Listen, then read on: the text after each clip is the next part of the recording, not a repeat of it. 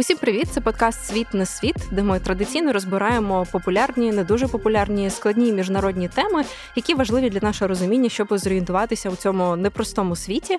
Сьогодні функції обох ведучих виконую одна я, Олена Коренкова, тому що Олег тимчасово закриває інші е, надзвичайно важливі робочі задачі. Тому ми сподіваємось його побачити вже і почути в наступному подкасті. Минулого разу ми говорили про Японію, про країну, яка беззастережно підтримує Україну, однак через конституційні особливості не може надавати попри очікування України летальну зброю.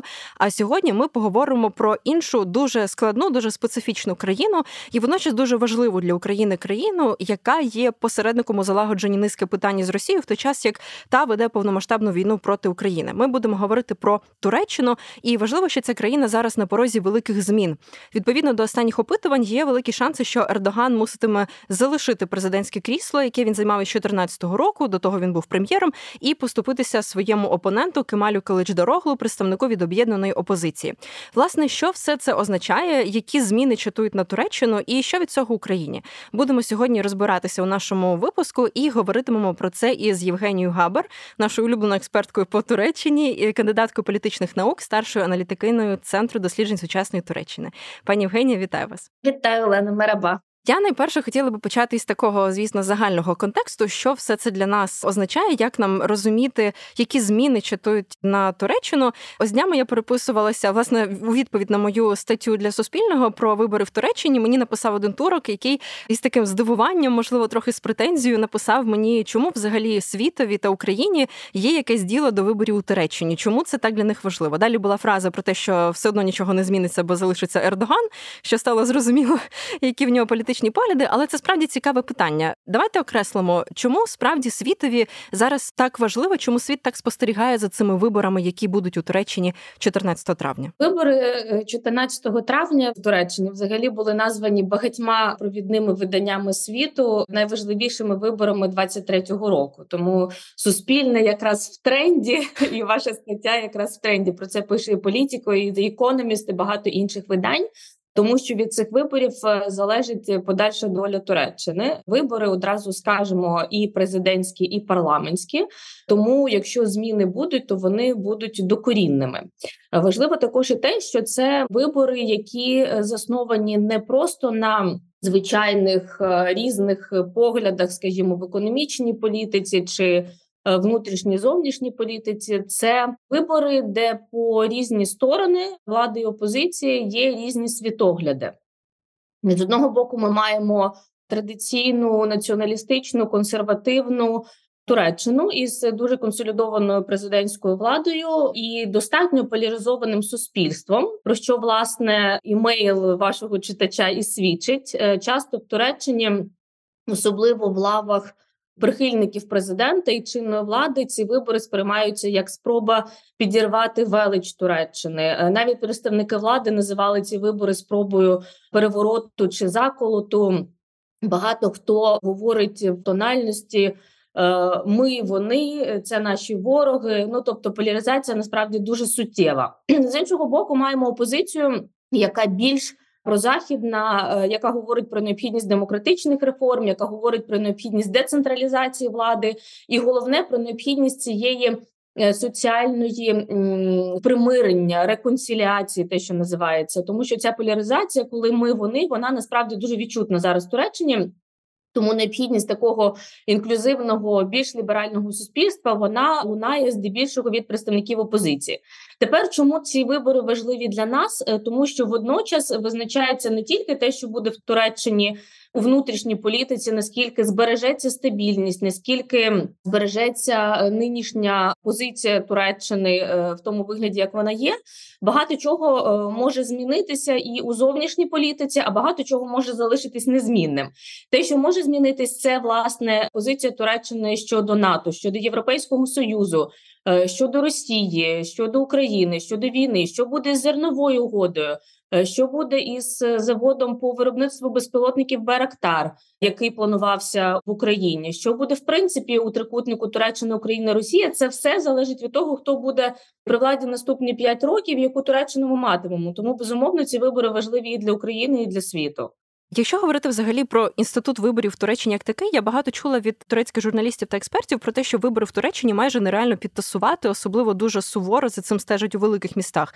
Чи справді це так, і чи можна говорити, що вибори це такий справді я не знаю оплот демократії в Туреччині, які часто зараз закидають ось це авторитарне правління Ердогана та його партії АКП, яка при владі вже 20 років? Треба віддати належне Туреччині, що демократичні традиції у суспільстві є, і вони достатньо сильні. Їх недооцінювати теж не можна. Зараз очевидно йде дуже багато дискусій, розмов про те, чи можна ці вибори підтасувати, і про те, що Ердоган не може дозволити собі програти ці вибори майже кожного дня, і в кожному інтерв'ю я і мої колеги отримують запитання про те, е, навіть якщо на дільниці, навіть якщо за результатами голосування буде перемога опозиції, чи визнає цю перемогу Ердоган.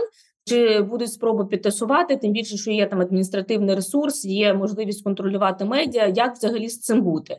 І тут цікава історія, тому що не дивлячись на ці всі тренди, не завжди демократичні за останні місяці і роки, все ж таки, всі вибори, які були в Туреччині, вони були вільними і вони були справедливими. Ну те, що називається free and fair election. Тобто люди мали можливість прийти на вибори, люди мали можливість е, захищати свої голоси. І те, що ми бачили, наприклад, на місцевих виборах е, в 2019 році з мером Стамбулу.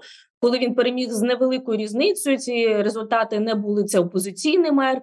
Результати не були визнані. і Був такий собі третій тур голосування, і різниця на цьому третьому повторному турі голосування була вже в сотні тисяч голосів, тому що люди прийшли захищати свій голос. У мене є таке відчуття, що і зараз, в разі якщо будуть якісь там спроби не визнати результати виборів або якось там їх змінити чи на них повпливати, турецьке суспільство абсолютно готове свій голос захищати. Е, більше того, навіть е, опозиція говорить про те, що е, ми свої помилки з минулого засвоїли ці уроки. І минулого разу ми якось так дуже швидко відмовились від подальшої боротьби. А тепер, якщо буде потрібно, ми готові відстоювати кожен свій голос. Ми готові за це боротись. Будуть спостерігачі об'єктивно на виборах. Вони присутні. Ем, опозиція зараз е, запустила спеціальну ініціативу, яка називається Квиток в демократію. Е, тому що ми пам'ятаємо про землетрус е, через землетрус в Туреччині Багато людей були змушені залишити свої домівки і переїхати в інші регіони. Відповідно, оця кількість внутрішньо переміщених осіб, яка сягає декількох мільйонів, вона на думку експертів відкриває можливості для певних там каруселей, фальсифікацій, тому що не зрозуміло, як це контролювати. Хтось не зможе проголосувати, хтось зможе проголосувати не за місцем реєстрації. Е, хтось не зможе повернутися додому для того, щоб використати свій голос, тому що економічна ситуація насправді дуже складна. І ті студенти, наприклад, які навчаються в інших містах, їм потрібно е, витратити е, певні там суми достатньо великі на потяг, на квиток на автобус для того, щоб приїхати додому проголосувати. Е, боротьба зараз іде здебільшого за голоси молоді, тому що молодь це найбільший ресурс, який поки що не використаний, який поки що не визначилися за кого голосувати, судячи з опитувань, і які є найбільш пасивними. Тобто, якщо мобілізувати електорат старшого покоління легше, то молодь мобілізувати важко. Опозиція запустила цей квиток в демократію в тому сенсі, що є платформа, де кожен може залишити гроші задонатити якусь суму, і якщо студент або хтось там не має грошей для того, щоб купити квиток і поїхати проголосувати, то він може скористатися цими донатами для того, щоб не втратити голос. Я це все так детально розповідаю для того, щоб показати, що насправді це є дуже така жвава, жива дискусія в Туреччині. Це є демократія. Більше того, здебільшого, майже кожного року на виборах в Туреччині явка е, сягає 85%, 83%. В цьому році очікують майже 90%. Ну тобто, говорити про те, що демократії.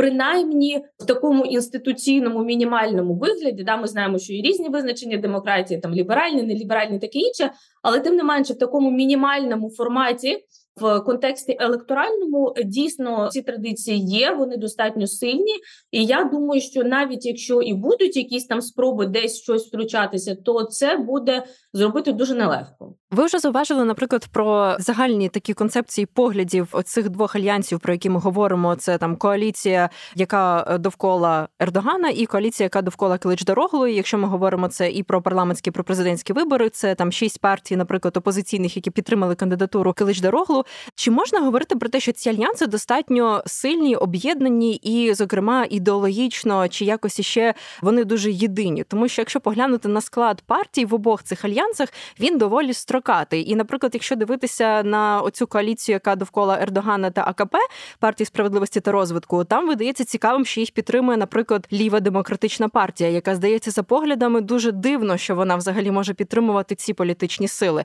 Так само є питання багатьом не подобається, наприклад, що в альянсі, який підтримує коледж дороглу, є партія Мералік Шенер, хороша партія, які є націоналістами, і до них теж є питання. Як оця строкатість може впливати на голоси, взагалі на вибір турків? Єдине, що поєднує партії. І навколо Ердогана, і навколо е, Кличдару в цих передвиборчих альянсах це бажання або мати президента Ердогана і чинну суперконсолідовану президентську систему в Туреччині, або усунути Ердогана від влади і піти шляхом децентралізації влади те, що відстоюють опозиційні партії, це в принципі повернення до парламентської форми правління, яка була в Туреччині раніше. Зараз я не бачу такої можливості, об'єктивно скажемо, перейти до парламентської форми правління, тому що не вистачить голосів в парламенті в будь-якому випадку за будь-яких розкладів для того, щоб піти на референдум або для того, щоб змінити цю систему. Тому поки що йдеться просто про децентралізацію і деконсолідацію цієї вертикалі влади в рамках нинішньої системи, але не перспективу можливо перехід до парламентської.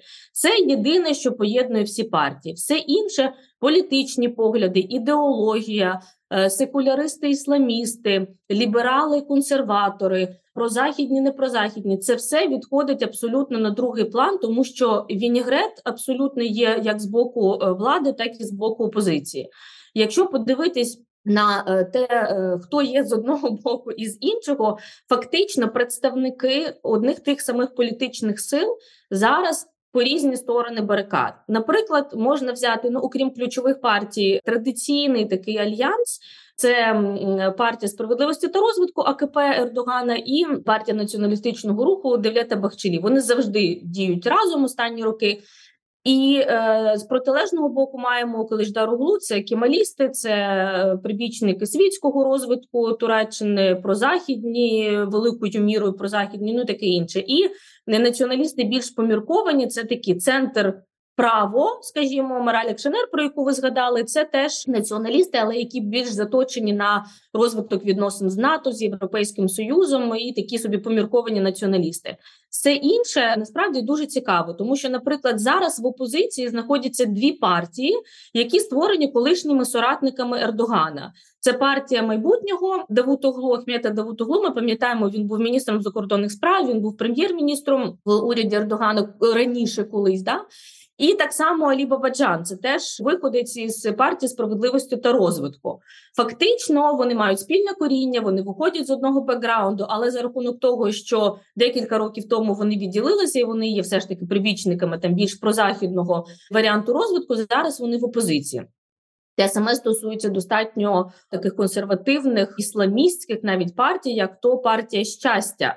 Якщо е, брати цю шкалу, де у нас світські сили, де у нас е, ісламістські сили, вони знаходяться дуже глибоко в тилу ісламістських сил. Це теж така консервативна партія. Тим не менше, вони в коаліції із кемалістами, які завжди говорять про те, що це світська держава, що нам потрібно відходити від цих всіх ісламських традицій.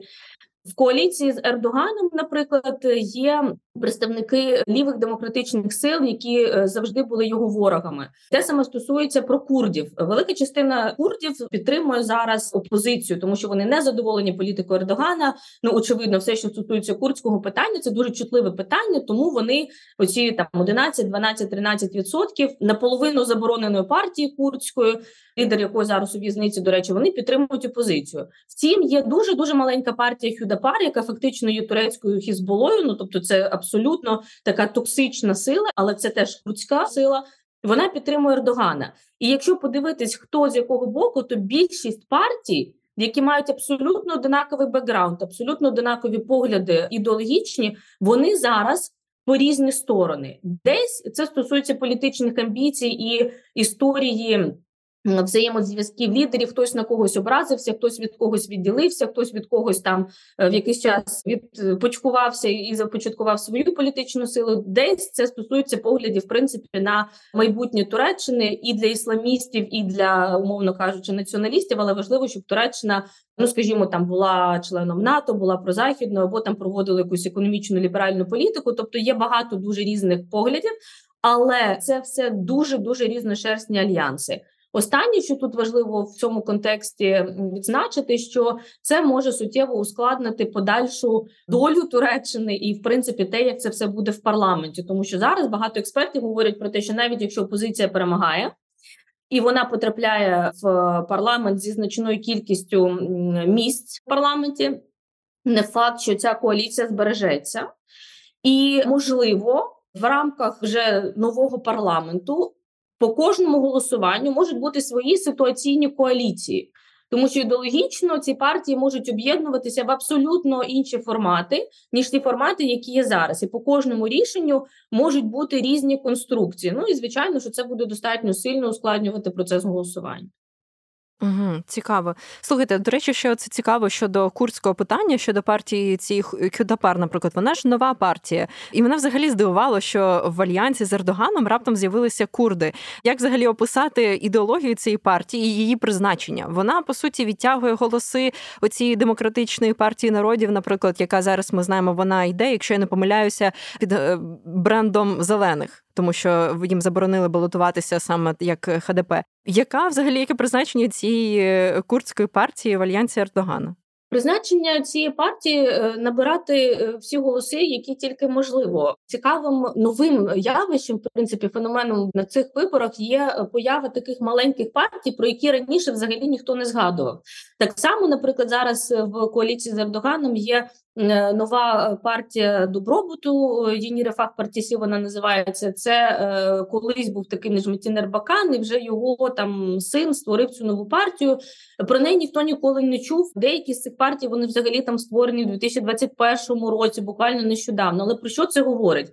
Це говорить про те, що боротьба іде за 1% голосів, за 2% голосів виборців, тому що немає великої різниці між опозицією і владою. Якби ця різниця була відчутною, ніхто би взагалі, не говорячи сучасним сленгом, не парився і не думав про те, хто там якісь півтора відсотки, можливо, десь набере.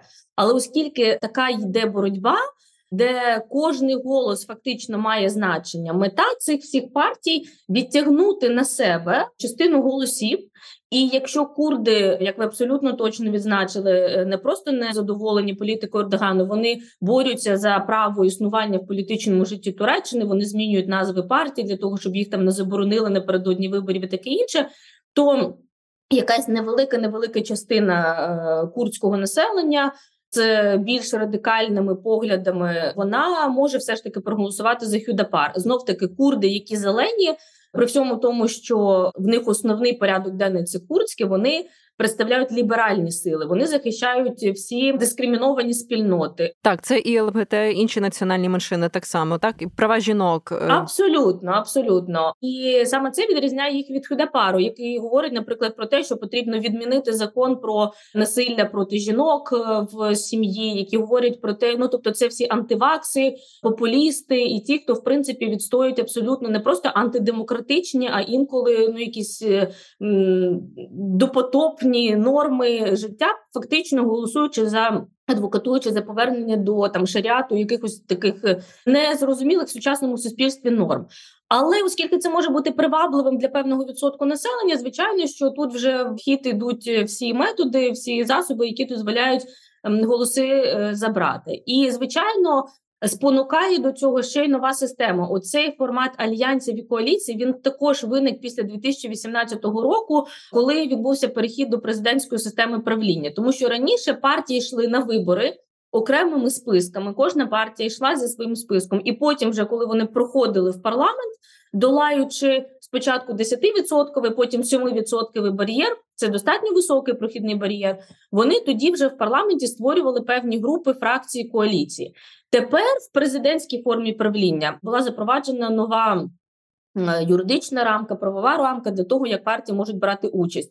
І запроваджена оця історія з передвиборчими альянсами, коли навіть найменші партії, які не проходять звичайно 7% бар'єр самостійно, вони можуть об'єднуватись в коаліції в альянси, і таким чином вони можуть потрапляти до парламенту, також маючи вплив на політичне життя. Тому цього разу, в принципі, маємо таку різношорстну, абсолютно різнобарвну, неоднозначну картину і з боку влади, і з боку опозиції. Давайте щоб підсумувати цей блок внутрішньої кухні, як влаштовані взагалі вибори в Туреччині. Хочеться зрозуміти. От я чула, що може бути такий сценарій про те, що, наприклад, е, і дуже схоже на те, що президентом стає, наприклад, Калиш Дороглу, але у парламенті на парламентських виборах перемагає АКП та цей от альянс Ердогана.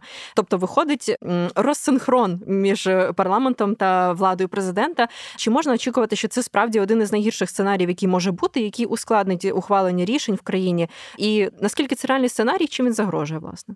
Сценарій реальний, причому експерти розглядають в цьому варіанті два сценарії: один сценарій, коли на президентських виборах перемагає Ердоган, а в парламенті більшість отримує опозиція, опозиційні сили, і навпаки, uh коли перемагає Киличдарогу на президентських виборах і правлячі партії е, з цього владного блоку вони набирають більшість в парламенті. Тут треба розуміти декілька важливих моментів. По-перше, те, що е, система зараз президентська, тому всі повноваження в руках президента. Президент призначає всіх членів уряду абсолютно без виключення, ні з ким їх не погоджуючи. Він просто їх призначає. Президент контролює Центрбанк. Президент контролює центр виборчком. Президент призначає великою мірою майже всіх е, очільників державних інституцій, агентств, управлінь. Це стосується діянету, управління релігійних справ. Це стосується управління з оборонної промисловості, яке відповідає за все виробництво, продаж е, зброї. Тобто, це наш Укроборонпром, поєднаний з Мінстратехпромом, з Мінобороном, е, Міноборони і всім іншим. Ну тобто, всі ключові посади на них призначаються рішенням президента. Більше того, в разі, якщо президент чимось незадоволений, він може прямими декретами, прямими указами приймати певні рішення, взагалі не дослухаючись ні до кого іншого. Е, я не знаю наскільки це правда, але є така думка, десь я читала, що протягом дня зараз президент чи від імені президента підписується 30 тисяч документів щодня приблизно. Нічого собі. да, це стосується культурної політики, мови, ну тобто всього, всього, всього. Е, в такій е, ситуації насправді не дуже важливо, в принципі, хто є в парламенті, тому що єдине за що голосує парламент, це бюджет. Це там, де парламент має слово. Парламент голосує за рішення авторизацію використання е, збройних сил Туреччини за кордоном, тобто транскордонні операції Сирія, Ірак це парламент.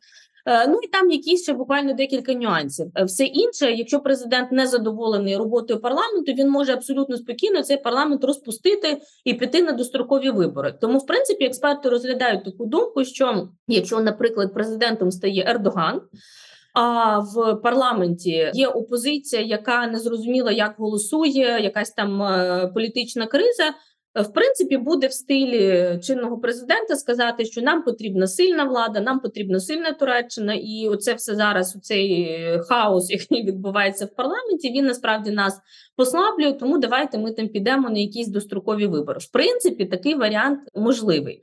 З іншого боку, треба розуміти те, що в парламенті жодний з політичних сил не набирає більшості. Коли ми говоримо, що хтось переможе на парламентських виборах, це не означає, що хтось набирає там 50% плюс один голос. Все одно це буде в когось там 20%, в когось 10%, в когось 15%. Це буде така абсолютно різнобарвна картина, де відносно більшість хтось може отримати, але переважної більшості, абсолютної більшості не буде Бути не може. Угу. і все одно доведеться домовлятися. Тому теоретично такий сценарій він буде складним для Туреччини. Дійсно говорять про те, що це можливо один із найважчих сценаріїв, тому що він може відкрити шлях там до певної нестабільності, до якихось політичних торгів, до конфлікту між президентом і парламентом. Але я не думаю, що цей конфлікт буде якимось суттєвим, тому що все одно Ну, якщо ми беремо шкалу там 100%, то 85% влади знаходиться в руках е, президента, а все інше це вже парламент. Тому вся ця криза вона може дуже швидко закінчитися рішенням президента або розпустити парламент, або впровадити якісь там е, інші норми, які дозволять вийти із цього глухого кута.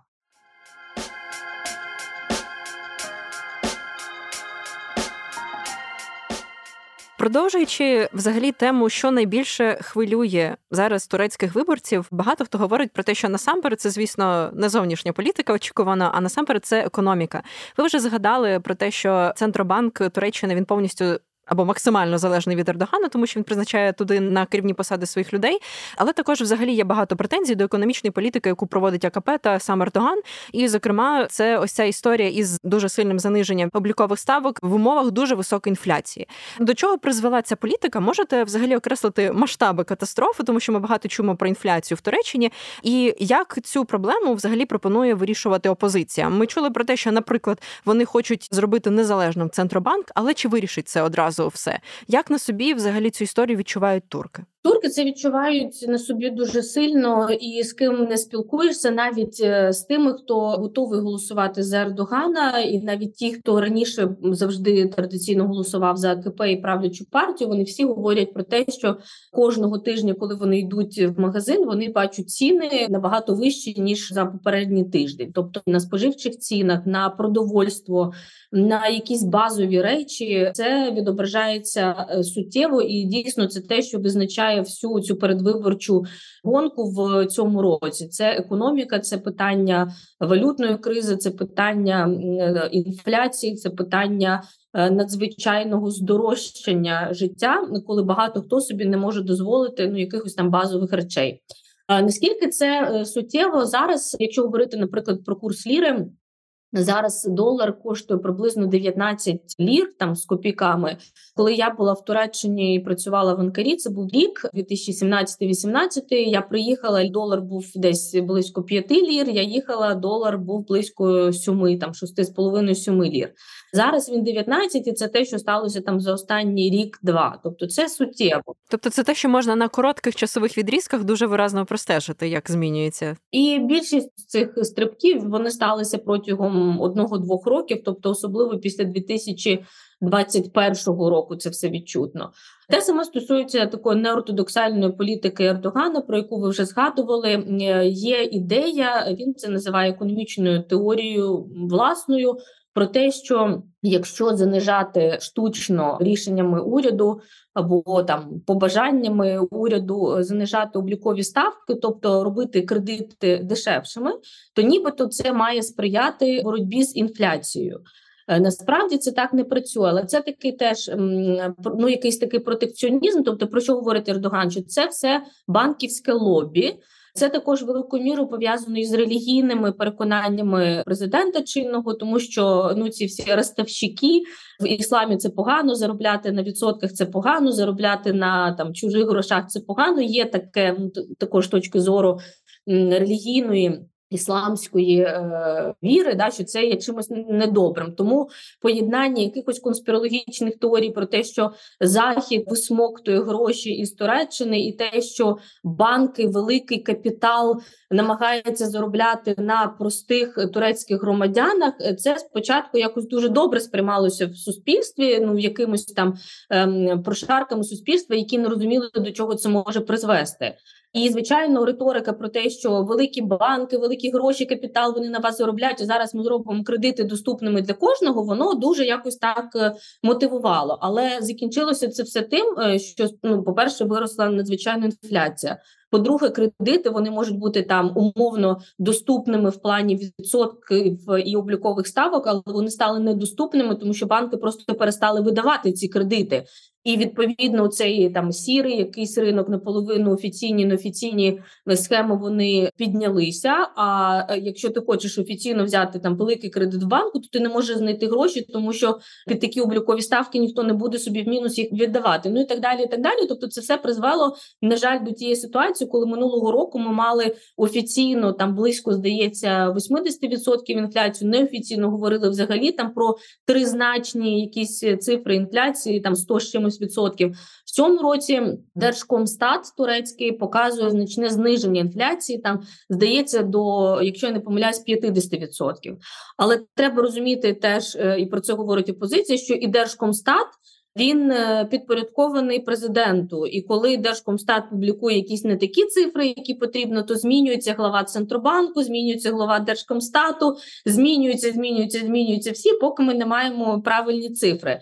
Це е, звичайно для держави турецької шкодить довгостроковій перспективі, і ота ситуація з економічною е, політикою, з надзвичайним здорожчанням життя, з недоступністю великою мірою якихось базових речей призвели до того, що лозунгами чи обіцянками на нинішніх виборах, навіть з боку опозиції, є якісь такі речі, які навіть для нас в Україні були б дивними. Наприклад, зробити безкоштовними сніданки для дітей в школах, якщо вони не можуть собі цього дозволити, зробити там дешеве молоко для тих людей, які не можуть дозволити собі його зараз купити за рахунок державних коштів. Так, за рахунок державних коштів. Тобто, це очевидно показує, що рівень життя зараз не найкращий. Ви згадали це дуже цікавий аспект про те, що тут є і релігійний відтінок у цьому рішенні Ердогана. Давайте докладніше поговоримо про те, як взагалі ось цей релігійний аспект він впливає на вибір турків. І до речі, це дуже цікаво, тому що Ердогану часто закидають ем, і його партія закидають те, що вони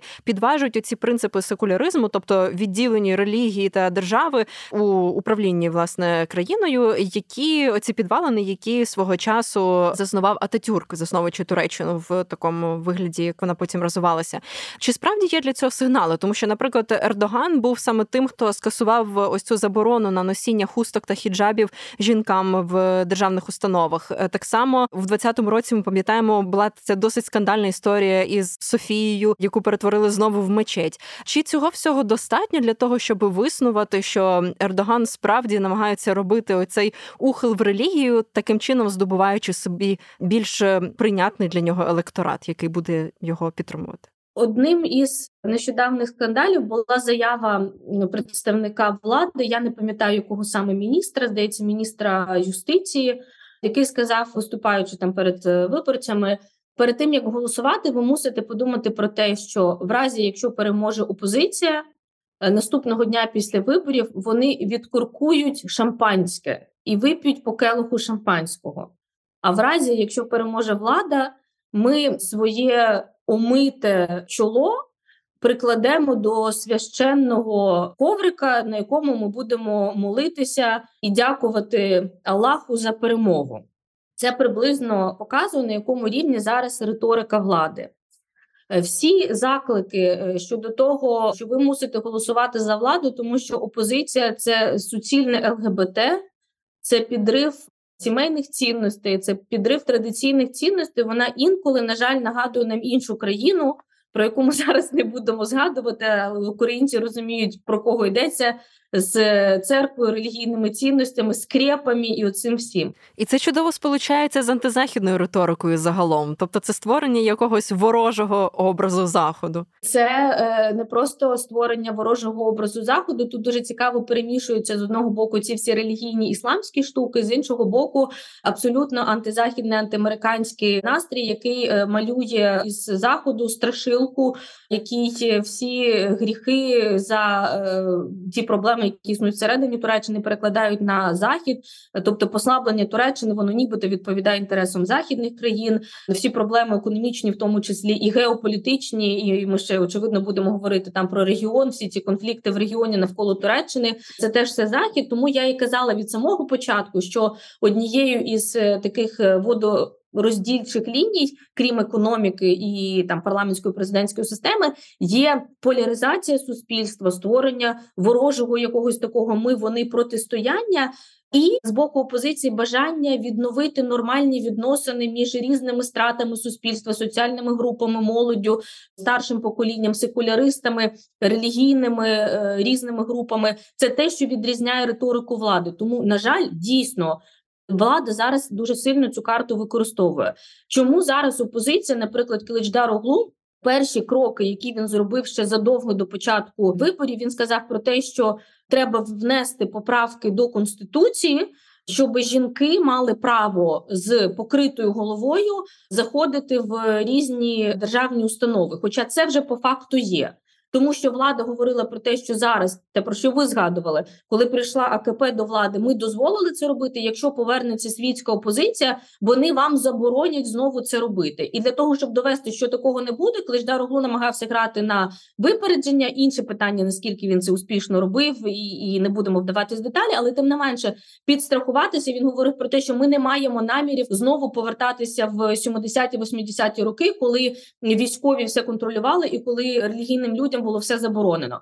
Те саме стосується е, зараз великою мірою дискусії навколо алевітів е, і інших регіональних меншин, тому що сам Калишдар Оглу, він алівіт, і один із аргументів Ердогана з самого початку був, що за алівіта ніхто не проголосує в Туреччині, тому що мусульмани суніти, алівіти це інше. Вони там невірні, не такі, не сякі, тому це нібито його вада.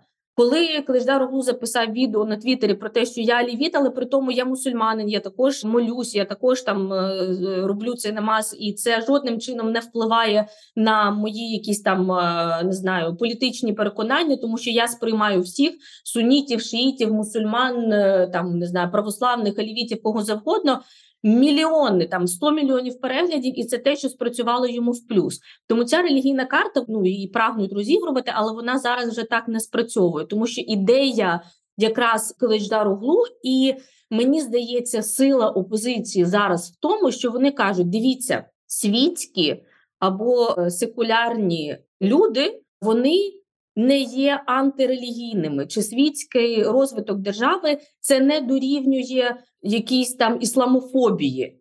Ми можемо з вами бути різними, віруючими в більшій чи меншій мірі. Дивіться, в нашій опозиційній платформі є партія щастя, це супер ісламістська консервативна партія, і вона стоїть поруч із ДЖХП, кемалістами, які говорять про необхідність світського розвитку держави. Це просто означає, що ми хочемо дозволити кожному мати свою ідентичність сповідувати різні мови, релігії, культури, і при тому не робити якісь такі. Абсолютно заяви, які би поляризували суспільство, гнобили там когось, ну і таке інше. Тобто, це риторика опозиції. Важливо, звичайно, і те, що при всьому тому, що така риторика з боку влади існує, Туреччина це не Іран. Ну тобто, все одно є громадянське суспільство, все одно є дуже багато людей, які готові відстоювати свої права і демократії. Тому всі ці спроби якось там ісламізувати е, Туреччину, вони є обмеженими і вони наштовхуються на спротив. Тому я думаю, що якоїсь такої радикальної картини за будь-яких сценаріїв ми все одно не матимемо.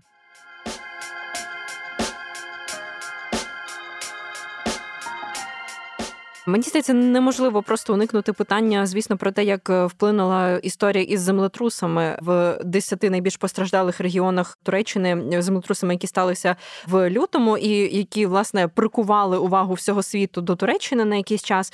Тоді була дискусія про те, що взагалі можливо певною мірою влада Ердогана і його партії послабне в цих регіонах через те, що вони недостатньо ефективно впоралися, через те, що були певні корупційні схеми із забудовниками, до яких була причетна влада, і саме Ердоган, до речі, потім визнав про те, що в перші дні його уряд недостатньо вчасно зреагував, недостатньо оперативно порався із ситуацією. Водночас багато ми чуємо і такої риторики про те, що саме Ердоган це той, хто зможе відбудувати ці регіони там за рік, як він обіцяв, так коли приїздив туди одразу після землетрусів.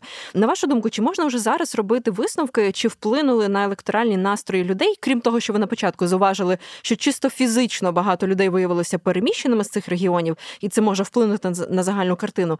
Але загалом, чи можна говорити, що влада АКП і Ердогана підважена якось взагалі реакцію на землетруси в цих регіонах? Вплив землетрусу дуже сильно відчувався в перші дні, коли дійсно багато хто не тільки в регіонах, які постраждали від землетрусу, але в принципі по всій Туреччині критикували владу за те, що вона допустила це через ті схеми, про які ви говорили, там на місцевому рівні, на середньому рівні це вже там інші питання, і в принципі, що вона неефективно реагувала на наслідки землетрусу, не була надана вчасно допомоги і так далі. Це було всюди в інформаційному просторі. Десь через декілька місяців, вже після землетрусу, вдалося великою мірою нівелювати ці оцінки, тому що з одного боку влада пообіцяла дуже швидко відбудувати все, що було зруйновано. Е, була запущена програма масштабна, яка називається трансформація міського простору. Вона означає, що і відбудова нового житла, і заміна будинків, які побудовані до 2000 року, на нові більш сейсмостійкі, буде великою мірою компенсуватися за рахунок держави. Тобто, якщо людина звертається до ну умовно кажучи, там є е, додаток на телефоні. Якщо ти там реєструєшся і говориш про те, що подаєш там якісь документи, що ти хочеш взяти участь в цьому, то частину коштів тобі компенсують, і на це влада обіцяє виділити мільйони і мільйони лір з державного бюджету. Плюс всі ці заходи, які були з боку міжнародних партнерів, наприклад, конференція донорів е, єС на чолі зі Швецією, яка була проведена, і виділення гуманітарної допомоги Туреччини, вони теж великою мірою були представлені в турецьких змі як перемога саме Ердогана, і те ну не перемога, да а завдячуючи Ердогану, який зміг да вибудувати такі відносини добрі з західними партнерами. Нас зараз весь світ підтримує, тому що весь світ поважає Туреччину. Тому серед е, ну, такого ядра електорального е, зараз землетрус я би не сказала, що він має якісь там е, кардинальні зміни або вплинув на те, як люди реагують. За винятком, можливо, декількох регіонів дійсно ну там Хатаю, скажімо, який повністю зруйнований, там Кахраман Марашу і так далі. Те, що стосується опозиції, опозиційного електорату, вони ще більше переконалися в тому, що вони хочуть голосувати за опозицію, тому що вони вимагають не просто е, зміни там політичної еліти, вони вимагають більшої підзвітності влади. Вони вимагають сильних інституцій. Це до речі, одна із основних обіцянок опозиції що зараз ми маємо одну людину, яка вирішує все. А ми хочемо повернути сильні державні інституції в сфері міжнародних відносин зовнішньої політики. Це буде велика роль МЗС і кар'єрних дипломатів, а не лідерської дипломатії, яку ми маємо зараз. В сфері, наприклад, містобудування або економіки, або ще чогось. Це будуть відповідні міністерства, тобто сильні державні інституції, прозорість, підзвітність, більша роль е, суспільства громад на місцях, і тому ті люди, які голосували, збиралися голосувати за опозицію, вони ще більше за них голосують серед тих, хто не визначився. Я би сказала, що землетрус мав вплив, і звичайно, це сприяло тому, що ті, хто думав за кого голосувати, вони великою мірою після цього землетрусу вирішили, що вони будуть голосувати за опозицію, все ж таки, але це не дуже великий якийсь значний відсоток. Тобто пару відсотків так, але скоріше я би сказала, що землетрус він був таким каталізатором і ще більше загострив ті процеси, які вже були в Туреччині, і він ще більше зацементував електорат, але якихось там великих, ну скажімо, там 10% людей не змінили свої погляди. Це ну там в межах не знаю. Я би сказала, можливо, до 5% серед невизначених виборців. До речі, ми знаємо, що в цих регіонах, які постраждали від землетрусу, в частині з них мешкали і сирійські біженці. Загалом це важливе питання дуже для Туреччини, тому що понад 4, там 4-6 мільйонів за різними оцінками сирійських біженців зараз мешкає у Туреччині. Я тут хочу запитати вас про заяву Килич Дороглу, яка була досить такою неоднозначною. Він у своєму твіттері зауважував, що він, начебто, хоче повернути цих людей додому. Що він мав на увазі, коли він це говорив? І це взагалі дуже дивна заява, яка, начебто, очевидно, не вписується в контекст того, про що ми говорили, про позиції опозиції, про те, що вони за права всіх людей, за підтримку меншин і так далі. Яке його ставлення до сирійських біженців? Чому їх треба куди повертати? Дуже правильне е, запитання, і е, про повернення сирійських біженців говорять абсолютно всі партії, і партії влади, і партії опозиції, причому не тільки об'єднаної опозиції. І це знов таки говорить про те, що у зовнішній політиці е, це те, про що я постійно наголошую. Не варто очікувати якихось кардинальних змін, якщо прийде до влади опозиція, не настільки буде відрізнятися її курс від попередньої влади АКП, окрім можливо зміни антизахідної риторики на прозахідну на про ЄС і НАТО. Все інше, все, що стосується Сирії, все, що стосується біженців, Кіпру, Греції, е, великою мірою навіть Росії, будь-яких інших питань, вони всі на одній хвилі. Тому що і з одного боку, і з іншого боку, все одно є націоналістичні виборці, і для націоналістичних е, виборців Туреччини це є питання надзвичайно чутливі і важливі. Тому по цих ключових напрямках я би не очікувала якихось кардинальних змін в риториці. Так буде менше цього всього загострення, е, цього всього нагнітання ситуації, але по факту не очікували би. Те, що стосується сирійських біженців, це питання, яке об'єднує абсолютно всіх. Зараз ключове, окрім економічних проблем, це повернення сирійських біженців до Сирії. Цього хоче вся Туреччина після виборів, навіть після землетрусу, навіть коли ви приїжджаєте в найбільш зруйновані регіони Туреччини, те про що говорять люди, окрім проблеми з житлом і економікою, це знов таки сирійські біженці. Чому? З 2015 року в Туреччині вже понад 5 мільйонів біженців. Це Сирія, Ірак, Афганістан, е, інші країни, але здебільшого це Сирія. І якщо спочатку це все виглядало як допомога братському народу там чи мусульманському народу, це бажання допомогти слабким і прихистити тих, кого не можна там кудись відправити до Європи, там не знаю, що з ними зробити. Тобто, це таке було прагнення великою мірою, щире прагнення турецького суспільства допомогти за ці всі роки. І плюс на тлі погіршення економічної ситуації настрої в суспільстві змінились кардинально. Тому заяви Ердогана про те, що ми зараз готові йти на діалог з режимом Асада, якого раніше сам Ердоган називав кривавим диктатором, а тепер на рівні міністрів закордонних справ, на рівні міністрів оборони, на рівні розвідки, ми бачимо контакти в форматі Росія, Сирія, Іран, Туреччина регулярно відбуваються для того, щоб відновити контакти з режимом Асада. Це знов таки через необхідність домовитися про створення безпечних зон для того, щоб сирійських біженців повернути в Сирію. Те, про що говорить Оглу, який прозахідний, який нібито про ліберальні за права людини, це теж обіцянки повернути сирійських біженців додому. Причому дуже часто це навіть більш гостра риторика, ніж риторика Ердогана, і це дійсно дивно, тому що він мав би бути продемократичним, прозахідним, ліберальним і захист прав людини, але він говорить про те, що досить я буду думати про е, турецьких громадян, тому ми повернемо сирійських біженців. Яким чином він збирається це робити? Це теж питання, тому що. Є різний статус у кожного із е, сирійців, які перебувають в Туреччині. Хтось е, має посвідку на проживання, хтось має статус е, біженця, хтось має статус е, просто е, вимушеного там мігранта-переселенця, хтось легальний, хтось нелегальний. Звичайно, що силоміць повертати їх там, просто завантажувати в автобуси і відвозити за кордон. Це теж порушення будь-яких норм, і, і так робити очевидно не будуть. Будуть намагатися так не робити. Але те, що з режимом Асада будуть намагатися домовлятися і миритися всі, це очевидно, і опозиція, і влада. Хто би не залишився чи е, не прийшов на зміну, контакти з нинішнім чинним режимом е, сирійським є ключовими для того, щоб забезпечити більш-менш безпечне повернення сирійців. Більше того, що цікаво і що показує наскільки зараз це питання є важливим, ми говоримо про двох кандидатів в президенти Киличдар Оглу і Ердогана. Втім, є ще два Мухараміндже, який е, колишній виходить із ДЖХП, але ображений на Кличдар Углу, і тому він пішов окремо. Ну, це така дуже популістська сила, фактично, яка відтягує на себе голоси опозиції. І є ще один кандидат Синан Уган. Це крайній правий націоналіст. Так, оця партія АТА, блок АТА е, і Синан Уган родовий союз, так здається. У них так вони піднялися тільки на антисирійських, антимігрантських лозунгах. Єдине, що дало їм можливість за дуже короткий термін набрати таку кількість голосів, там здається зараз 3%, 4%, Це те, що вони вийшли, сказали, все досить. Туреччина е, має належати туркам. Ми проти біженців. Тобто, це класичні популістські антимігрантські лозунги, але це не стільки вже зараз дійсно болить турецькому виборцю, що е, навіть за такі сили ну достатньо там велика кількість е, турецьких громадян готові голосувати.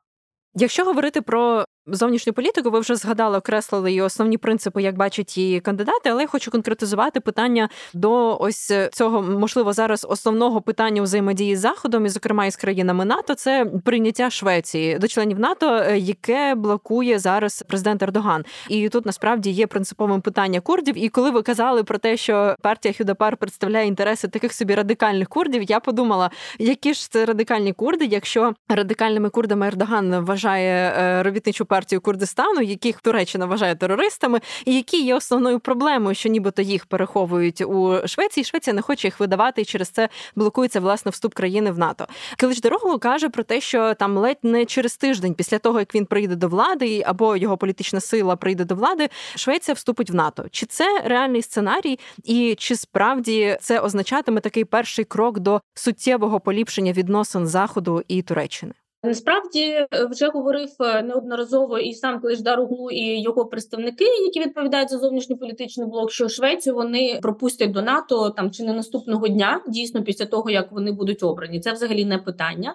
Те, що стосується Ердогана, вони наполягають на тому, що Швеція має виконати умови, прописані в цьому меморандумі з Фінляндією, Швецією, Туреччиною. І дійсно, ну насправді робітничу партію Курдистану терористичною вважає не тільки Туреччина, їх вважають ну, так, і Сполучені Штати і країни ЄС. Так, так. Так, терористичними, тому такі вимоги в принципі достатньо да легітимні і правильні. У мене є враження, що після виборів і Ердоган теж пропустить Туреччину до НАТО, Швеція. висуваючи певні додаткові умови для е, партнерів по НАТО, для Сполучених Штатів, можливо, для самої Швеції. Але зараз це є частина передвиборчої риторики, цієї націоналістичної, антизахідної. Тому е, це до виборів, очевидно, питання з самого початку говорили, що до виборів воно вирішено не буде.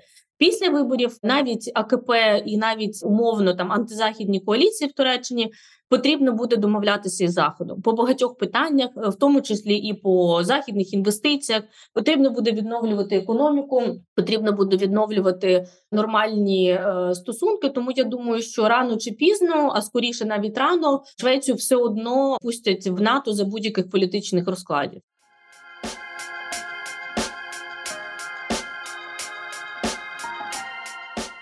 Давайте останнє питання підсумуємо. Звісно ж, е, те, що найбільше цікавить Україну. Ми багато чуємо про те, що і за Ердогана, і за Килич Дороглу, в принципі, позиція Туреччини щодо України не особливо зміниться. І швидше за все, навіть якщо до влади прийде новий президент, оця посередницька функція Туреччини вона збережеться.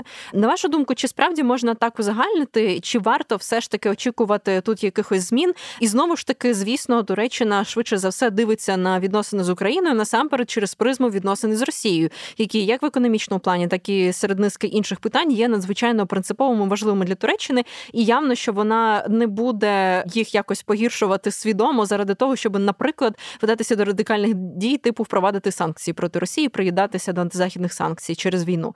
Як ви бачите цю історію? Я думаю, що кардинальні змін ми не побачимо. Будуть зміни пов'язані з відносинами Туреччини із Заходом з Європейським Союзом і НАТО знов таки. Е, що це означає для нас? Опозиція вже говорила про те, що вони перший пункт в документі опозиції щодо зовнішньої політики це бажання повернутися до програми F-35 винищувачів. Туреччину було виключено з цієї програми після того, як вона купила С-400 у Росії. Опозиція таким чином е, не прозоро натякає на те, що вони готові відмовитися від російських комплексів С-400, які призвели до суттєвого погіршення у відносинах із заходом. Це позитив. До речі, нещодавно буквально на днях вийшло е, інтерв'ю е, чинного міністра закордонних справ Чолушуглу, який сказав, що Сполучені Штати до нас зверталися з проханням передати С 400 Україні для того, щоб це вирішило одразу всі питання, які ми маємо, і заходом і значить допомогти Україні. Ми відмовились, тому що це втручання у внутрішню політику Туреччини. Це прийнято рішення було нами свідомо. Ми від С 400 не відмовляємося. А чи може опозиція це зробити? Як раптом що?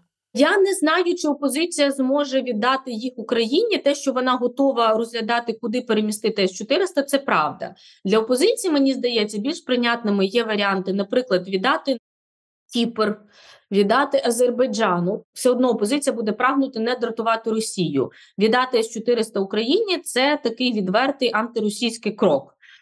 Чому не Кіпр? Тому що колись це було рішення для Греції, коли ми пам'ятаємо, грецькі С-300 були там передані Кіпру. Зараз Туреччина говорить про те, що ну теоретично в цьому північному Кіпру, який визнається Туреччиною, не визнається ніким іншим в світі. Ми можемо передати ці С-400. Ну це такі куларні вже розмови, або, скажімо, Азербайджану. Великою мірою все буде залежати від наполегливості Сполучених Штатів і наших західних партнерів. Якщо е, вони щось цікаве запропонують опозиції, можливо, як варіант, вони би і розглянули передачу Україні, але важко. Я не думаю, що це буде просте рішення. Те саме стосується обходу санкцій. Опозиція говорить про те, що ми будемо боротися з обходом санкцій через Туреччину, тому що опозиції потрібно розвивати відносини з європейським союзом. А європейський союз і відповідно інвестиції, гроші, відновлення, тому що опозиція обіцяє відновлення процесу вступу до ЄС. Це все певні те, що називається conditionality, тобто це певні умови, які Туреччина має виконати для того, щоб працювати з ЄС, і в тому числі це заборона сірого паралельного експорту товарів, які через Туреччину не турецького походження. Європейського походження, які через Туреччину йдуть до Росії, цього ми можемо очікувати, але приєднання Туреччини до санкцій очікувати не варто, і про це теж вже говорила Туреччина. Що зараз про це говорила опозиція? Точніше, ми не маємо чим замінити наші відносини з Росією. Це наші національні інтереси, які ми будемо відстоювати. І в принципі для опозиції зараз говорити про приєднання до санкцій на тлі тієї економічної кризи, яку воно має, це було би самогубством, тому що половина виборців просто умовно кажучи, не голосувала би за опозицію, тому що їм потрібно там торгувати з Росією, мати туристів російських, ринки російські. Це важливо.